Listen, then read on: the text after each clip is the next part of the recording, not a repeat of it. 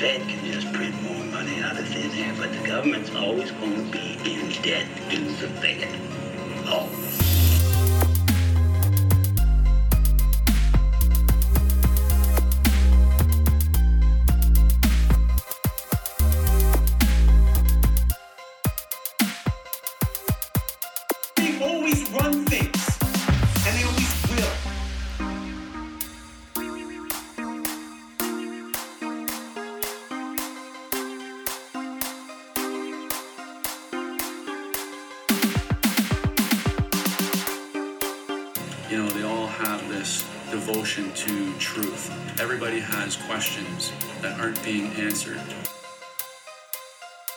What's going on, everybody? Welcome back to another episode of Dangerous World Podcast. Thanks for tuning back in.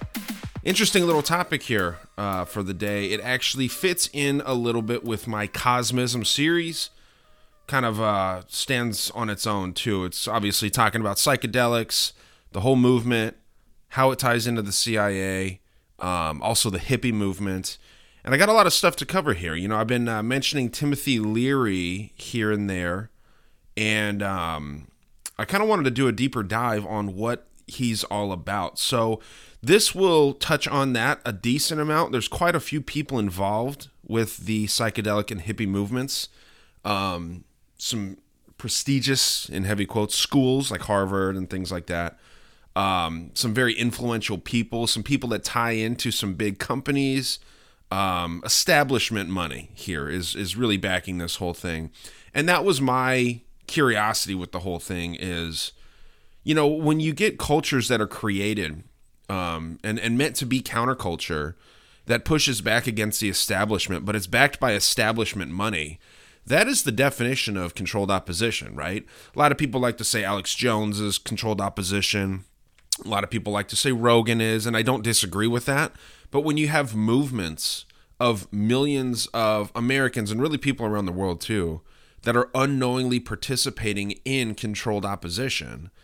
That's like next level five dimensional chess shit. This is what QAnon wanted the white hats to be doing during the whole, uh, you know, 2020 election and all that shit. So, again, a lot of stuff to go through here, and uh, I'm excited about it. And I'm to wrap up the entire episode by reading a little bit about the creation of the hippie movement. Um, pretty interesting stuff here. So, um, if you don't want to hear about housekeeping stuff, just skip through a couple minutes. Uh, obviously, you are hearing some ads, and you're going to be hearing ads moving forward. If you're not on the Patreon, the ads are not on the Patreon. And I did that intentionally. I just wanted to, um, you know, set up a monetization stream with the show. As you know, this is my job. I say it all the time. Uh, so we're trying to focus on that here if you don't like the ads, you know, just go over to patreon.com slash dangerous world podcast. Three dollars gets you the full versions of the episodes, no ads. I understand if you don't want to do that, if you can't do it, if you can't afford it, three dollars is is harder to come by than it should be these days. Um, if that's the case, you just got to deal with some ads. You can skip forward. I mean, it's crazy when people say I hate ads. Man, you don't complain about ads when you're watching the Super Bowl and all this shit. So just relax. Not comparing my show to the Super Bowl, although my show is not rigged like the Super Bowl. Um, a lot of us were wrong on that, by the way, with the Bills definitely winning, right? I was thinking that the Bills, the um, Giants, or the Cowboys, or some combination there within, would be getting to the Super Bowl because it's all American themed. We still have a very American themed team that is very live and favored to win the Super Bowl, actually, and I didn't even think about the Eagles.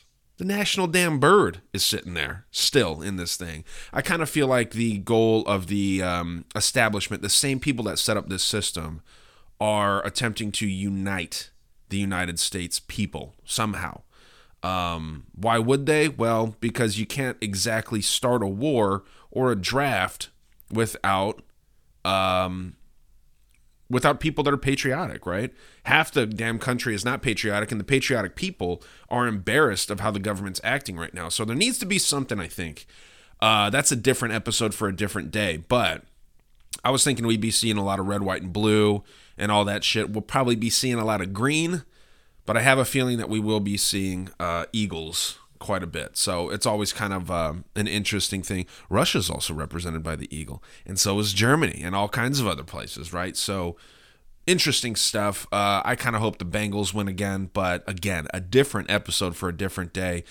Had to tell you about my little ad thing. It is going to be um, continuing for the foreseeable future, and you're going to see this go on with more and more shows. So um, the easiest way, if you want to ignore the ads, Patreon. Everybody out here has a Patreon, and the low level is usually very cheap. So uh, support the creators that you enjoy, not just me, but you know anybody that you enjoy.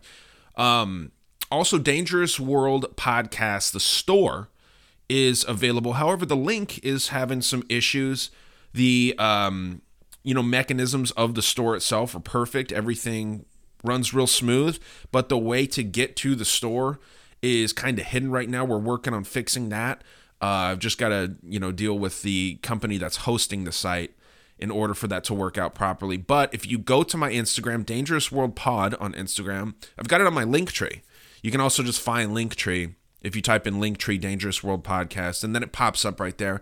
It's a pain in the ass. Um, I enjoy the way that they run that site right now. Um, it'd just be cool to get my own domain set up. So we're working on that. But if you choose to support the show that way, it means a ton too. Um, the the prices of the shirts have climbed two bucks, and that's because I don't get I'm not printing them myself. So they're keeping a majority of that money. Get like seven bucks a shirt, eight bucks a shirt, something like that. So um, one function that they offer there that's pretty cool is they offer like a tip jar type thing after you cash out. A couple people have taken advantage of that, and I appreciate it so much. Uh, Dominique being one of them. I know you're listening. Thanks a lot for that, Dominique. She she placed a big order, and I appreciate that a lot. So um, there's a couple of you out there that have trafficked the store made some purchases, and I uh, haven't heard any complaints yet. I like to be, um, you know, honest about that. And if there is anything that goes wrong with these things, I will replace them for free, as long as it's not a year down the road or six months down the road or something, because shirts do wear out eventually. But these should last quite a while, quality stuff. So thank you to everyone supporting the show. Let's just get into it, because again, there's a lot of stuff here, and I don't want to talk your ear off. I told you to skip ahead a couple minutes if you didn't want to hear that shit. So you're locked in now, right? I hope. Um, I want to start this off with a quote from Timothy Leary. Um, obviously, Timothy Leary, for those that don't know, very famous for the Concord, uh, or maybe infamous for the Concord prison experiments, considered the godfather or the grandfather or whatever of the hippie movement, the psychedelics movement, even though he didn't discover LSD and its effects very very influential and kind of like integrating it into society high levels of society really. Actors musicians uh, members of the elite okay? But a quote from him here he says at the top level everyone seemed to know everyone.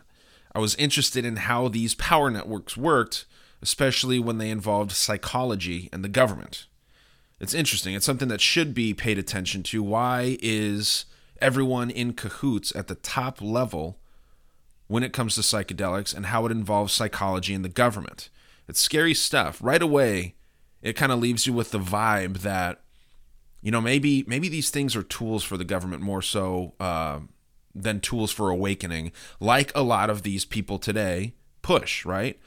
Um, and let's look at the word psychedelic. I mean, this is incredibly interesting because it was named by someone that I will mention later actually a British English speaking person. We know a little bit about word magic and, and how strange uh, certain words really are when you look at the etymology or like you look at just the, the basics of the word. What does it mean? It means something usually very different from what you think it means. Like good morning's a good example. Uh, child, baby, all these things. They're weird words for what they represent. When you think of a baby, like that's my baby, uh, you don't think of something kind of referencing an old um, I don't know if you want to call it demonic society in Babylon, right? Um, strange stuff. I know people have been complaining about everyone calling things demonic and satanic.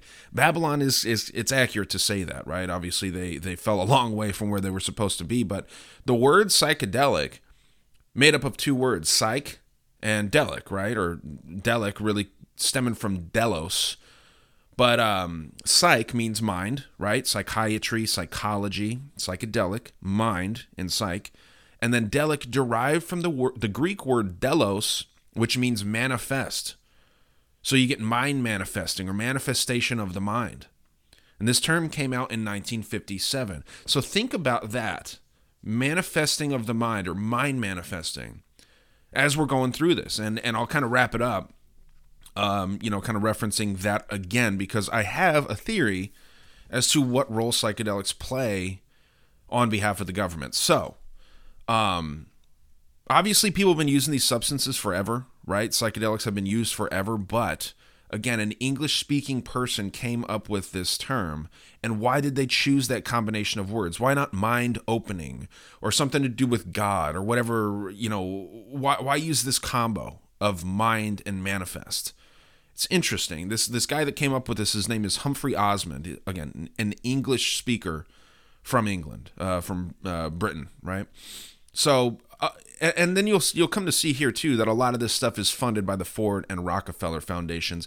Always a skeptical thing. These people are very liberal, elite, Soros types, kind of like the OG Soros types. Soros learns a lot from the Rockefeller Foundation. I actually think that Soros is kind of an extension of the Rockefeller and Ford foundations. So interesting stuff. But if we're going to talk about LSD, we're going to talk about psychedelics. You have to start back in 1943 at Sandoz Pharmaceuticals, right? This guy, Albert Hofmann, in 1943, accidentally discovers the powerful psychedelic effects of LSD after accidentally absorbing it through his skin. Okay. Now, Hofmann isolated the substance from a natural compound called known as LSA, right? Not LSD, but LSA, which is structurally similar to LSD. Um, it just seems like it's not quite as strong, from what I understand. Um, I'm by no means a psychedelic expert. I love taking mushrooms, but that's about it. I'm gonna be fully transparent here. I've never taken acid. Um, I don't know if I would. I, you know, especially after seeing this, I'm not against it. I know it actually helps some people. Um, I really enjoy taking mushrooms. I think that taking those things very conservatively, not taking them every day, microdosing every day or anything, but taking them, you know, once a month, something like that. Um, it can it can do things for you. It can make you a better person. It can also fuck with you. Um, I don't know if it can really fry your brain like some people say.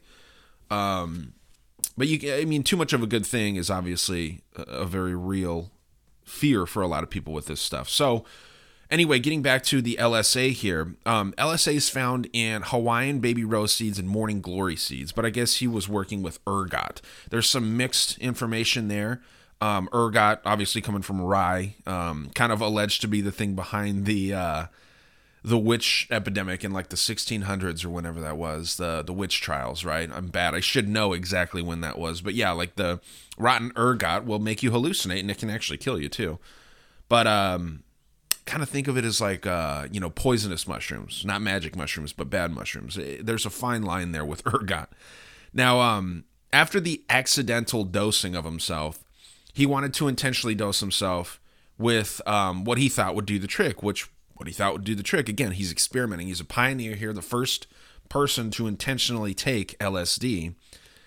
He thinks 250 micrograms is a good initial test, which quickly found out this is way, way too much. I guess 20 micrograms should be what you take for like a basic dose. I guess 20 micrograms will get you feeling pretty good get you seeing things and all that good stuff that you want from the psychedelics. So he took, you know, over 10 times the amount that he should have. And uh, obviously, the dude got fucked up. He had to call in sick to work. Then he went on what's described as an epic bike ride. And the anniversary today is observed with LSD enthusiasts as Bicycle Day. This is April 19th. And it's interesting, actually, the United Nations sees April 19th as World Bicycle Day, too. So it's kind of a wink to that. Um, interesting when you have the United Nations supporting and putting on blast the work, uh, kind of in a covert way. I think National uh, Bike Day, they say that it's meant, and this is actually a quote National Bike Day, April 19th, is meant to honor the uniqueness, longevity, and versatility of the bicycle. That's what they tell you. But really, what April 19th is meant to do is honor um, Hofmann's epic bike ride, right? I mean, and what an epic bike ride it must have been. I mean, Jesus. So psychedelics and hippie people will honor the 19th as the the bi- bicycle day from Hofmann.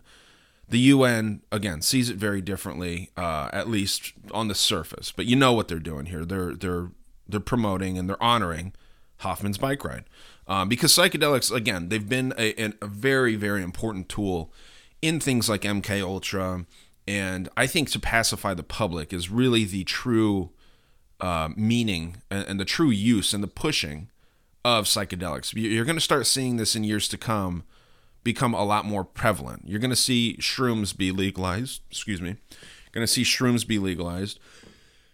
Uh, ketamine is being used as well in clinics. There's medical purposes for all these things, but obviously people abuse these things. Um, I myself with marijuana, I'm not, I don't sit there and abuse it. I don't smoke constantly, but like I have no real reason to smoke it or ingest it, but I do. I enjoy it, just like alcohol, right? There's no real medicinal effects of alcohol actually pretty bad for you. But people abuse these things, right? So that's going to be the case with these as well. And they know that. They know people, um, you know, take advantage of anything that's legal in the country, right? So let's get back to this here. Um, in the 50s, LSD was used on psychiatric patients and was said to help them reconcile with their past traumas, sort of by causing them to relive them and then also be able to describe the past traumas to their doctors. A lot of times when people have something wrong with them, it's tough for them to articulate what's going on, uh, not only in, in children, but if you have a psychiatric patient, their mental state is a little fucked. So they're not able to really um, articulate what's going on here. So, again, in this instance, it would for sure help.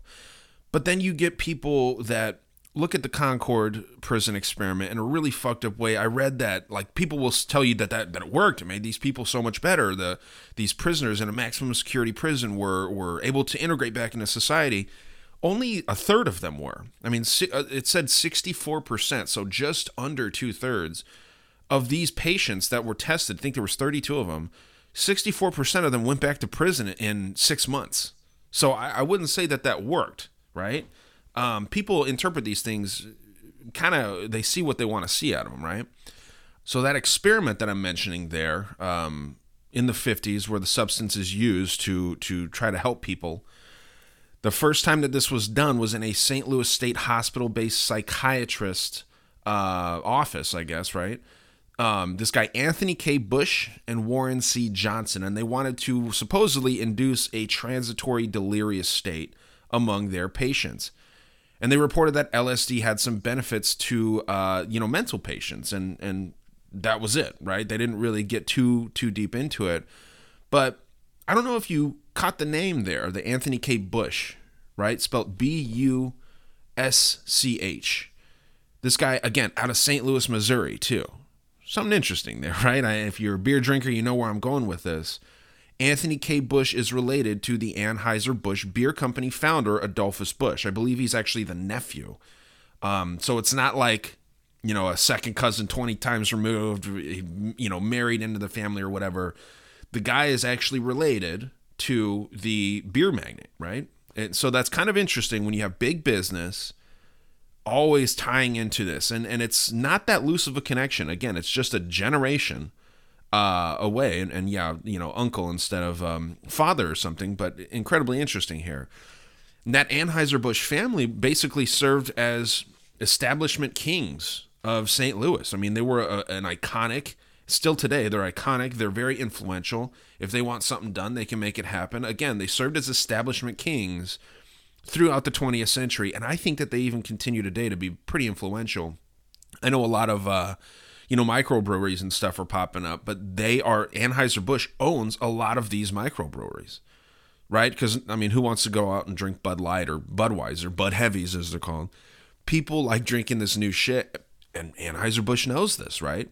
So they're buying up all that stuff too. So they're still very, very powerful today. Usually, when you go to like a sporting event or something, you'll see a lot of uh, Anheuser-Busch products there rather than like some small shit. Um, and another thing about the Anheuser-Busch family is they've been very close to the Rockefeller family since their inception, since the the Busch family's inception, and the beer, um, you know, moving and all this stuff. They joined the 1001 Club, which I've done an episode on. Um, they're they're pretty prevalent in that 1001 Club, very elite.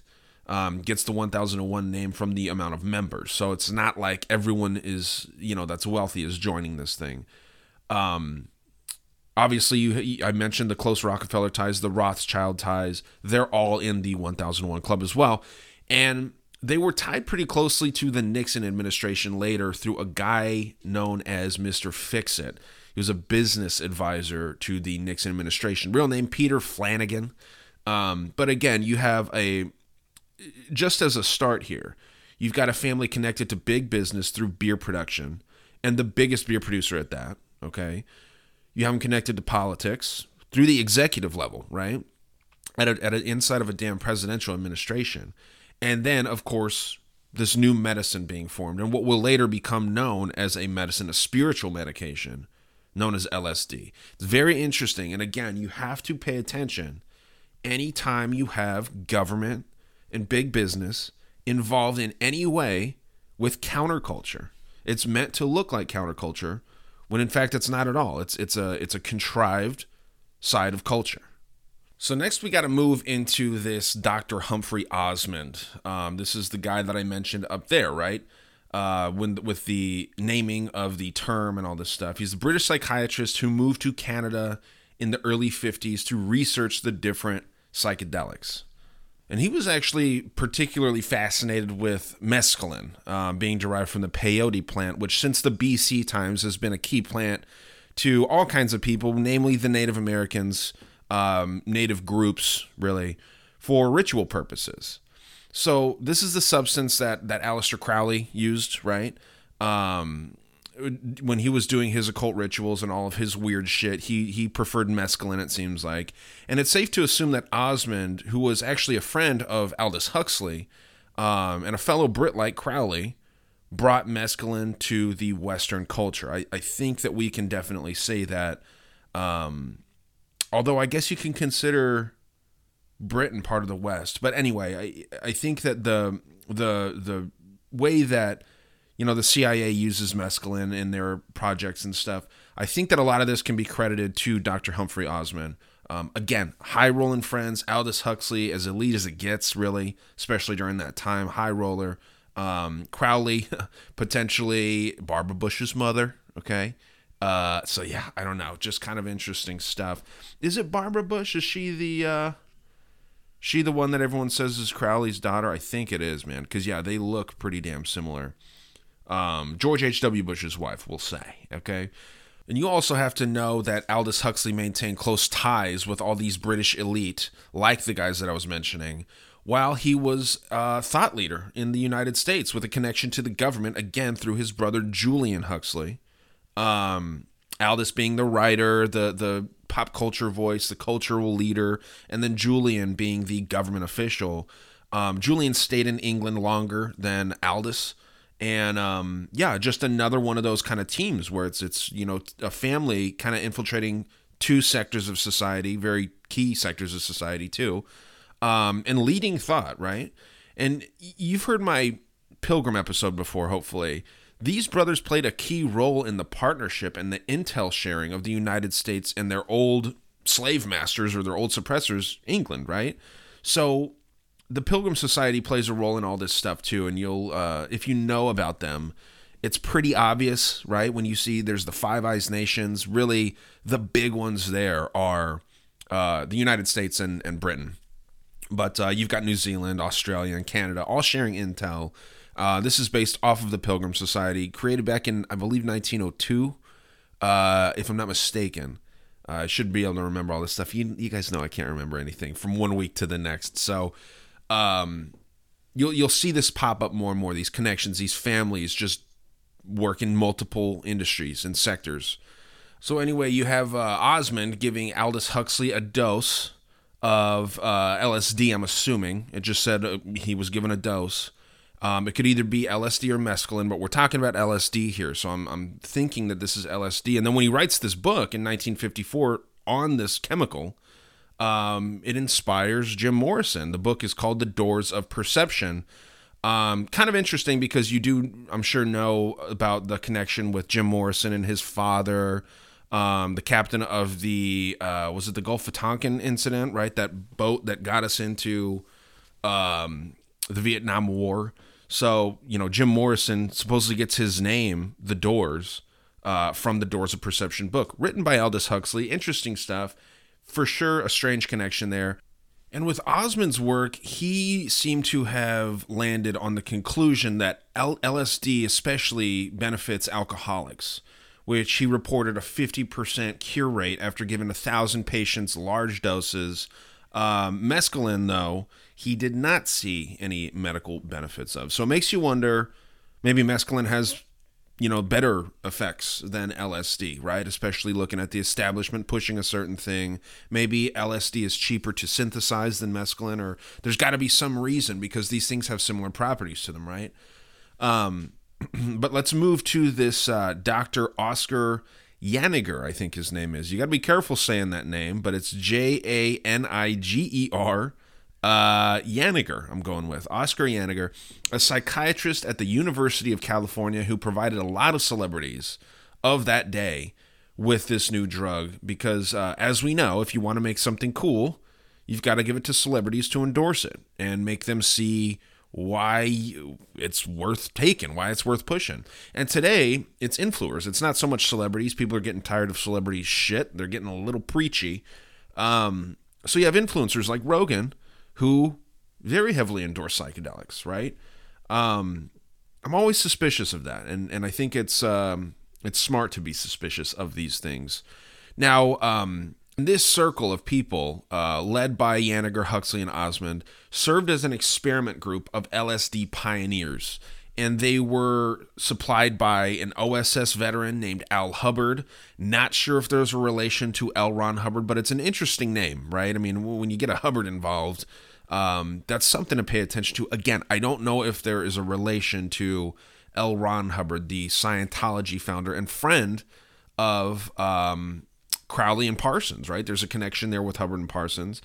Um, I guess that that connection's even kind of disputed. Um, people say that Crowley did not know L. Ron Hubbard, but isn't there pictures of him out there and shit? Like I don't know. It seems like they were in cahoots of some kind. Again, I can't be clear enough. Don't know if Al Hubbard is related to L. Ron. I did see some things that um, that they were. I think that was nephew again, uh, nephew to uncle. Uh, but uh, I mean, that's not something that I'm willing to really say hundred percent. Um, especially you got to come correct with the Scientology stuff for sure. So uh, don't don't put too much stock into the Al Hubbard guy. But again, an OSS dude named Hubbard uh, sure merits a little bit of looking into. Right now, there's a little known uh, little known information about Hubbard. Um, he was a rum runner, I guess, from 1920 to 1923. These are prohibition years, obviously. Um, by World War II, he was running arms, so he, he put down the booze, picked up the guns, uh, running them to uh, Canada, I guess, on behalf of FDR, and then they would move the supplies from Canada to England. So, uh, pretty interesting high level dude there. England, obviously, balls deep in Nazi shit right there, having to deal with all that.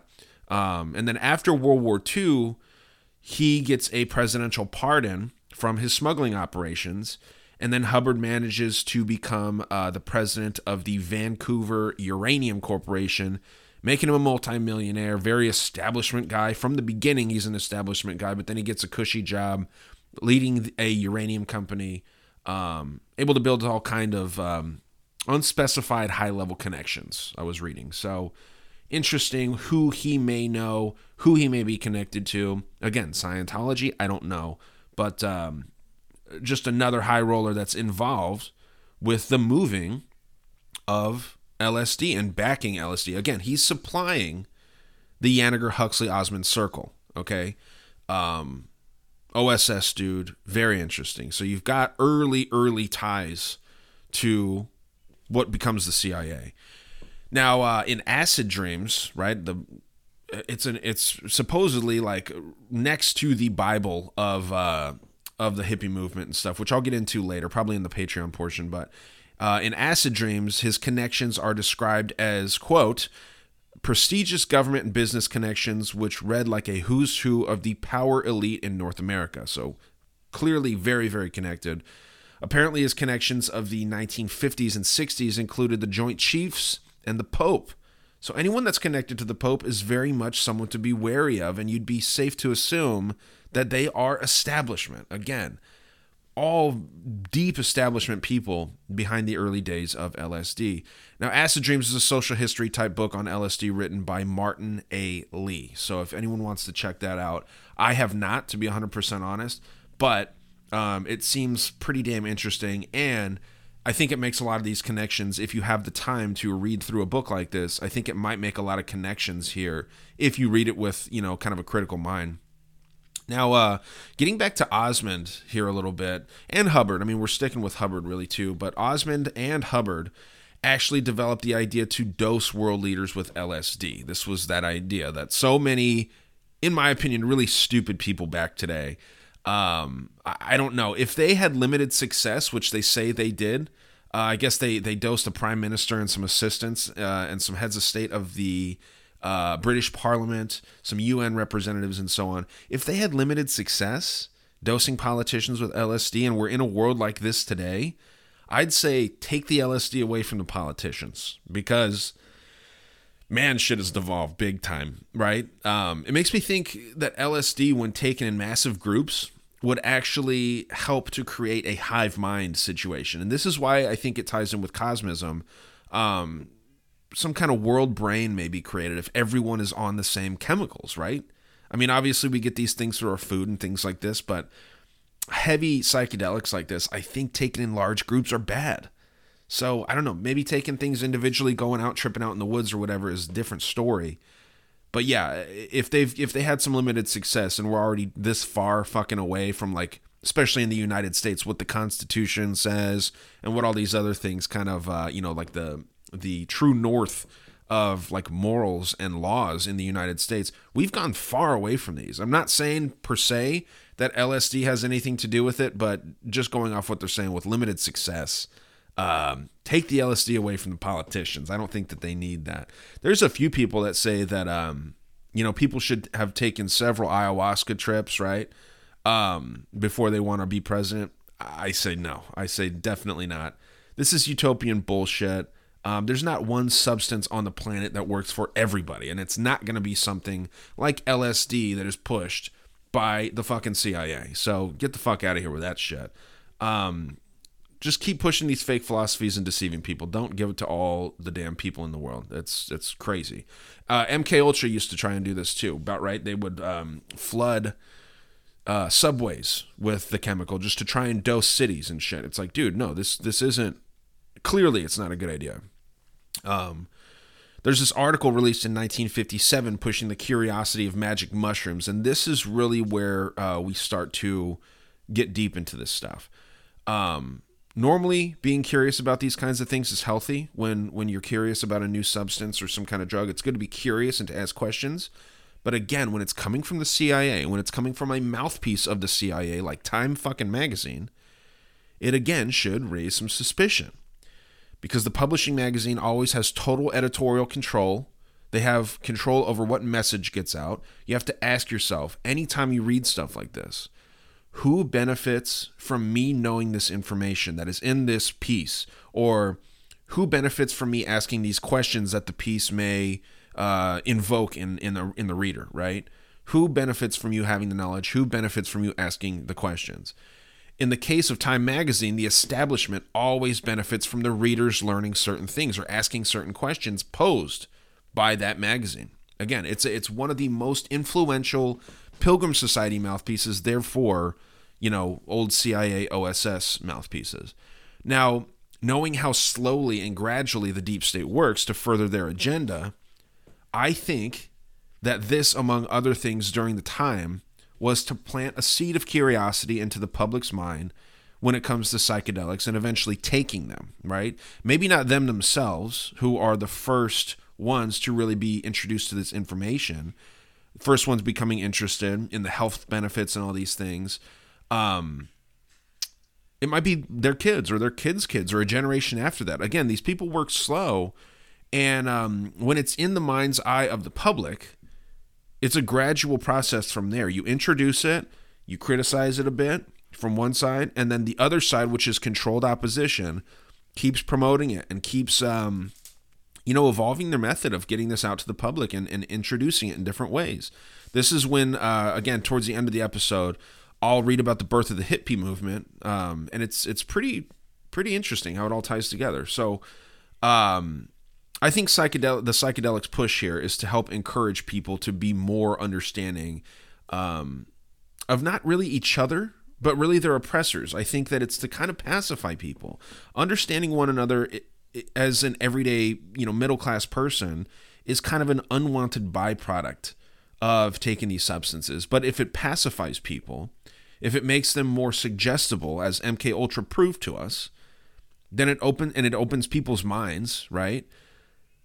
To maybe let's say eating bugs, or maybe it opens people's minds to um, uh, you know, put guns down because you know with with the eating bugs thing and opening minds uh, to that idea. If you're taking a, a, a psychedelic drug that connects you with nature and all this shit, right, and spirituality, you would you would want to eat bugs rather than a more healthy protein source, right? Like the way that animals are treated. Uh, you may not really like that. That's why so many hippies are vegans and shit because they don't want to harm animals. And I don't want to harm animals either, but there's a responsible way to source food. We don't do it in this country here with beef, especially. Um, I think that it, I think that that is a is a possible fallout of this of of everyone taking LSD, everyone being under the influence of something like this. Yes, it makes you it may make you a better person, a kinder person, but every once in a while society needs assholes to like do the shit that the that the cowards and the nice people are too afraid to do. So if everyone's on fucking LSD, if everyone's taking this stuff, if it's normalized to a point, and it doesn't even need to be everyone. I'm saying that to kind of, you know, really get the point across. If half the fucking population became useless because they were just taking these things constantly, I mean, it's so much easier for people to get controlled. And then the state can even weaponize these losers that are just fucking fried out to, you know, report on their neighbors and all this other shit. Um, I mean, it's a it's a dangerous system. That would also work with um, firearms, right? If um, if some some weirdo that's sitting out in nature, shroomed out, or uh, you know taking too much LSD is sitting there, and they're like, man, if there was no guns, people wouldn't kill people, and then they start fighting for the removal of guns, right? Um, again, overly simplified, but I think that this is kind of what they're getting at, and this is why this kind of thing was pushed. The hippie movement was all about loving your neighbor and shit, right? And I'm I, I believe in that. I think that people should love their neighbor. But what if your neighbor's a fucking asshole, right?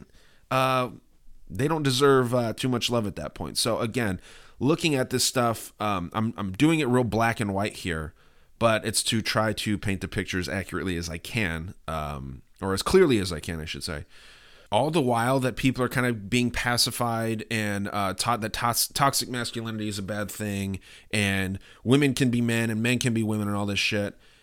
All this stuff is going on while the agenda of the establishment just creeps closer and closer and closer. It's a scary thing. But let's get back to time a little bit because that's kind of where we uh, devolved this conversation. Talking about time uh, and and this article about shrooms, the first mainstream article about shrooms coming out in a Pilgrim CIA mouthpiece like Time. The founder Henry Luce and his wife Clare Boothe Luce were avid supporters of the psychedelic movement. Um, they really, really were fans of especially shrooms, but also LSD. And um, they're just about as establishment as it gets. Luce was a Pilgrim Society member, and Boothe Luce, his wife, was a Dame of Malta. Okay, I'm sure you've heard of the Knights of Malta. The Dames of Malta is a counterpart. Um, both of them make up the military order of Malta. And the Dames of Malta actually seem to be a very, very small group, even by secret society terms. I mean, you can go on Wikipedia, there's like 25 names listed there. Boothe Luce is one of them. Um, I did double check that. I always like to. So, um, and then the author of that mushroom article, Mr. Gordon Wasson, was a fucking JP Morgan banker and a CFR member, Council on Foreign Relations, right? Does that seem like a hippie to you? Does that guy that's a fucking banker sitting there talking about how bad the establishment is, doesn't that kind of ring like controlled opposition? I mean, it should, especially a CFR member. These aren't people that have your best interest in mind when they're pushing this stuff. And one group that I had heard of, uh, that he that I hadn't heard of, excuse me, that he was also a part of was uh, along with the Del- the Dulles brothers and then Kissinger and the Rockefellers and stuff was the Century Association. Um, actually, one of the older NGOs dating back to 1847. So this is an old group, the Century Association. I need to look into them more. But uh, anytime you got Rockefellers involved, anytime you got Kissinger and the Dulles brothers, I mean, come on. How is Kissinger still alive, right? I don't wish death on anybody, but man, this guy's like a hundred fucking years old. Um, all these other people that we mentioned here are dead, other than Kissinger, really, right? Um, as far as like the Dulles brothers go and these elite of that time, the guy is just, I mean, he he doesn't age. He looks like shit, but geez, I think anyone would at a hundred and fucking thirty years old or whatever he is. Uh, I think he's really like 190 something, 99 maybe, who knows. But um, Wasson, the, the writer of that article, was also financed in 1957 before that article um, to see a shaman in Mexico. And the shaman in Mexico plays a big role in this. And I wish that I could find this shaman's name or whatever. The closest I could get was finding the, the city that the, that the shaman is in. But in 57, Wasson goes to see a shaman in Mexico under CIA's MK Ultra program, Project 58, sub sub project 58 rather. And if you want to look up this guy's name, again, Gordon Wasson, it says even on his Wikipedia page that he was affiliated with Sub Project 58. So this is provable stuff. This isn't really up for dispute at all. If you have someone going and seeing a shaman in Mexico directed by the CIA, to then go back after you take this stuff that the shaman gives you and write a Time article. I think it was a month before he wrote the Time article in 1957. Again, more proof that this is establishment pushed shit. This isn't an organic movement whatsoever.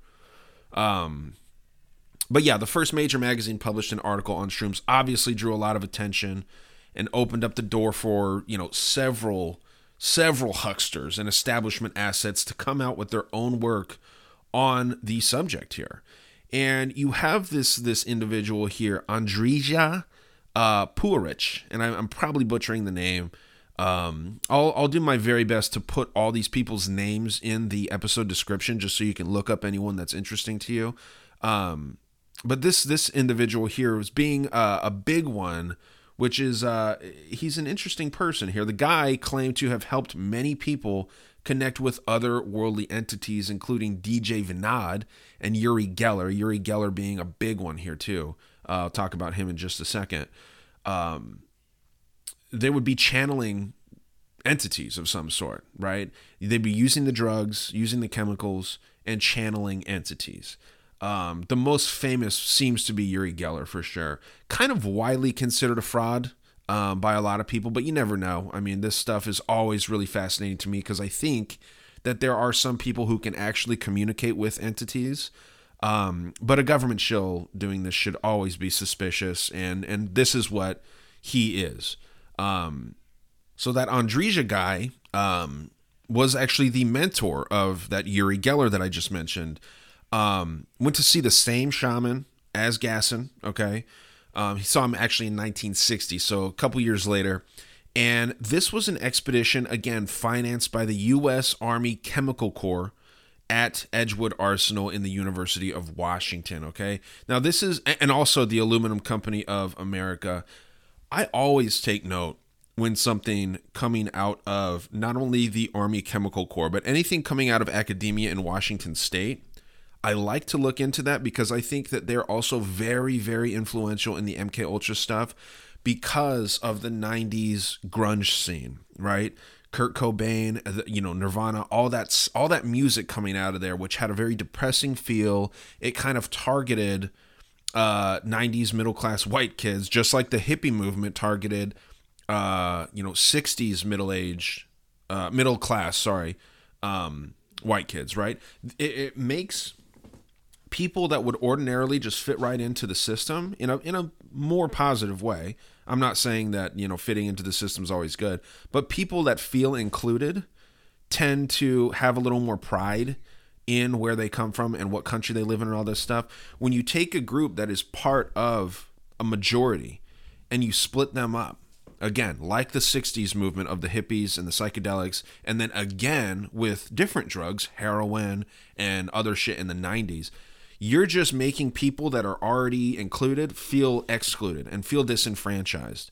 And then they get real fucking annoying. And then they start, you know, then they get older and they get into politics. And here we are in 2023 with a bunch of fucking idiots running this country um, and a whole new generation of idiots coming in. So they know what they're doing here and and it, it gets repeated i'm interested to see what the next movement will be it's kind of interesting how you see hip-hop uh, i was riding around with my sister and um, my dad and my sister's boyfriend the other day for her birthday. And you know little white girl and a nice little mexican kid. And uh, boy i should say a little white girl little mexican boy. Never i don't even think either one of them's been in a fist fight. I, I know my sister hasn't but i don't think that that uh, you know her boyfriend has either. And they're listening to kendrick lamar talking about killing and you know all kinds of wild shit gang shit. And it's like man you guys are so far away from this lifestyle but I used to do the same thing. I used to like that same type of music. It's fun to listen to, and it's interesting what you'll see come from that generation. Um, it seems to be weed and hip hop for middle aged white kids now. When it was in my generation, heroin, which a lot of kids at my school did heroin, heroin and grunge music. Uh, hip hop was just kind of becoming a big deal when I was coming up in like, you know, the early 2000s. And then again, the 60s, we know the, the story there. So they do this over and over again. They mix different types of drugs and different music to target a specific group of people. Ironically, it's the biggest group of people. It's middle class white folks, uh, especially kids that are targeted. So I, I just find that incredibly interesting here. And I want to mention before we kind of move a little more into the mushroom side of this, I want to mention that there is definitely two sides to this whole psychedelics pushing um, there's a CIA side. There, there's a side that looked into the offensive and defensive use of psychedelics in interrogation and brainwashing. And then there's another side that just has personal interest. Sometimes the two sides conflict, sometimes they fit right in. Um, obviously, the Dulles brothers and the CIA were very, very much on the side of using psychedelics as a tool but they used people like Timothy Leary and these other folks that I mentioned, the scientists, to progress the work obviously everyone doesn't know uh, there's not one person in this world that knows how to do everything. They had to type, they had to um, tap, rather, excuse me, tap into uh, some scientists that were able to break these chemicals down, synthesize them, and you know, then you tap into some other people that can popularize it, and and you've got a movement on your hands. So um, now getting into the mushrooms here a little bit there was a UCLA educated psychologist and critical uh, piece to the founding of the Esalen Institute, known as uh, Frank Barron. Okay. Now, this guy got his start with shrooms in Mexico, again, in 1958, but it's unclear if Barron went to see the same shaman that uh, you know he but he did come back with his big ass bag of shrooms i guess now my first question, obviously, is always going to be how the hell did he get this massive bag of shrooms back? They said it was huge. I don't know how how big it was, um, but yeah, this is in 1958. Moving shrooms from Mexico to the U.S. I know customs is a little different back then and whatnot, but seems like you wouldn't just be able to walk through an airport with a giant bag of shrooms. But maybe I'm wrong uh, especially if you have uh, a little bit of a Esalen Institute ties, meaning you have CIA ties. Maybe you're able to just walk right through. I don't know. I'm not a CIA asset, or am I? I don't know. Some people think I am, which is funny. Um, but yeah, so Barron uh, went to work for the Institute for Personality Assessment and Research, or IPAR, at UCLA Berkeley, which Timothy Leary claimed was a think tank funded and staffed by former OSS and CIA psychologists. That's always interesting. And by the way, Barron and Leary were old drinking buddies because, you know, if you know about uh, Leary much, he went to Berkeley as well. So uh, it is kind of interesting these two know each other back then. And it looks like Barron actually got Leary his job at Harvard, where a lot of Leary's CIA ties become really apparent. And it's kind of interesting that Barron pointed him in the direction of getting the job at Harvard, and then later Leary turns around and gets Barron a job in that same department. Uh, Barron didn't know the individual, supposedly. I kind of have my hunch that he did. Uh, didn't know the individual that got Leary his job and I'll talk about him here in just a just a second. Um, but he knew that he was on. Um, it just happened to be in the same location that Leary was when he was taking a sabbatical after some family tragedies and shit. But it seems like there could have been a few CIA bigwigs kind of looking at Leary before he got involved with this and figured his work would benefit the state, and they tapped into him. Um, but at a certain point, Leary becomes guilty uh, of intentionally helping the state. I don't know exactly when, but the guy's not an idiot. You know, he he ends up doing a lot of good for the establishment, pretending that he's going against the establishment. And as I learn more and more about this, it's hard to know what Leary's motives were. It is clear to me though. Um, that his work perpetuated the normalization of psychedelics with deep state money behind him. So it, it, he's not a good guy, in my opinion. Um, obviously, did some some influential work, but I think that it's a bad influence and it's a net negative. So um, he, Leary had CIA ties from birth too. Um, this never looks good. I, I, saw here that he had ties to General Douglas MacArthur, uh, General George Patton, UCLA as a whole, um, which is influential big time when it comes to psychedelics um, and MK Ultra brainwashing type stuff. Uh, Frank Barron, obviously, the Kaiser Hospital, Mary, uh, the Mellon family. I don't know what Mary is. Uh, that might have been a typo there. Excuse me. But the Mellon family, the Hudson Institute, and I mean, there's just so many more that were listed there. This isn't like some music obsessed roadie that happened to strike gold. Uh, this is a CIA connected dude, and and that's hopefully very very clear to you at this point. Um, so there's this interesting little chapter in Leary's life where, um, you know, after his first wife, Marianne Busch, again, spelled like the Anheuser-Busch name up there. Not 100% sure that they're connected, but I have my hunches. Uh, same same spelling as the St. Louis beer people. Hell of a coincidence. Again, one of the people really behind the the discovery and the the experiments first used with LSD. Uh, someone with that same last name marries the Godfather and the uh, you know one of the most iconic names behind the LSD movement. Does that sound like it's not a script or not something that was intentional? I don't know. Uh, that's up to you to decide there. But you know, he takes a sabbatical uh, after you know his uh, his wife ends up killing herself. Right? Again, strange when someone is so good and so positive and so focused on helping humanity. It's weird when their wife or someone close to them kills themselves. And he's she's not the only one. Uh, his daughter also killed her boyfriend, and then I believe killed herself later. Um, weird, right? Uh, if you're that good, you'd think that some of that would rub off onto your family, but maybe it's just the the uh, the curse of being great. I don't know. It's nuts when people look up to these people. Um, he goes and takes a sabbatical to Florence, Italy, where it seems everything really falls into place. This is when he goes from being like just a supporter of LSD and and uh, actually gets into the uh, really gets into Harvard, and this is where all of his CIA connections really really start becoming obvious. Um, this guy meets him there, tells him to uh, go over and meet with the Harvard Center for Personality Research head David McClelland, who happens to also be in Florence on vacation uh, at the same time that Leary's there. Again, seems like a fucking setup to me. But um, this David McClelland guy being there um, ends up giving Leary the job that makes him kind of infamous in the in the conspiracy CIA world here. Um, and then there's a, a, another dude that McClelland put on the Harvard psychedelics team, among many other elite liberal douches here, um, you know, all these people just have rich parents. They all have connections to military or something. Uh, there's another guy here named Richard Alpert, and he is the son of the uh, New Haven Railroad.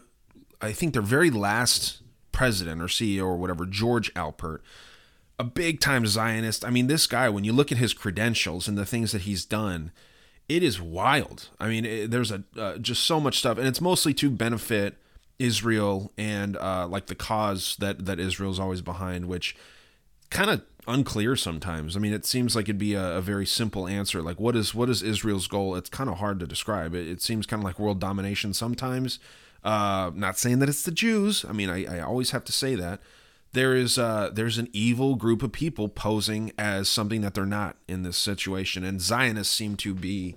Um, I never want to say universally, but all in all, they seem to be pretty nefarious with what they are pushing there. Um, so, because of Richard Alpert's father, George, he's able to build a ton of connections at a young age. He actually gets his pilot license at a very young age.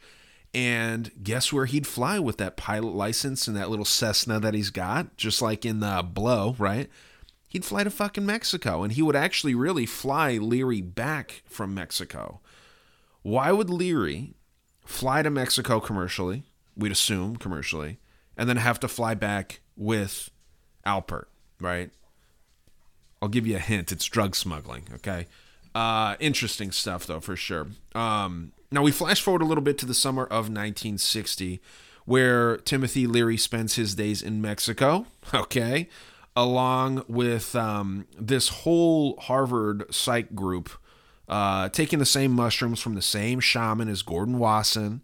And Leary says about uh, his first experience with shrooms here in four hours uh, by the swimming pool in Cuernavaca, I learned more about the mind, the brain, and its structures than I did in the preceding 15 years as a diligent psychologist.